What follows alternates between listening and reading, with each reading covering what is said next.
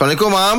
Waalaikumsalam warahmatullahi Mam, masa dekat sana dia uh, cepat cepat uh, dia banyak masa panjang waktu malam ke waktu siang man? Musim sejuk ni waktu malam panjang.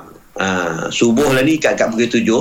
Maghrib dalam lima setengah. Oh. Macam lah. Oh, dah gelap ah. Okey mam, ni tentang uh, solat waktu hujan mam. Uh, semasa solat waktu hujan lebat serta guruh, perlu kekuatkan bacaan sebab takut mengganggu jemaah lain.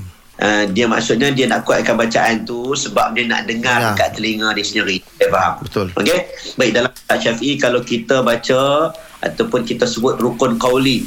Rukun qauli tu ada lima lah. Takbiratul ihram, baca Fatihah, baca tasyahud akhir, selawat atas Nabi, bagi salam. Benda tu kena sebut.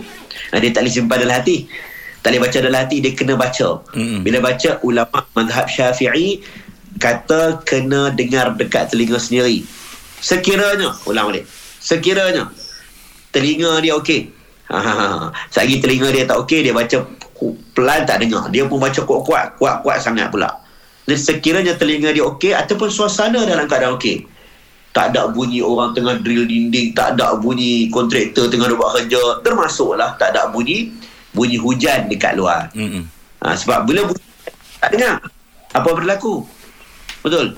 Jadi dia dengan sekadar menggerakkan bibirnya dia yakin benda itu dia baca. Boleh tak? Dia yakin dia baca, bukan cakap dalam hati. Ha, maka dah lepas syarat tu. Sebab kalau dia baca kuat macam mana pun, hujan kuat, dia tak dengar bacaan dekat telinga sendiri. Jadi dibenarkan, diharuskan. Allah Alam.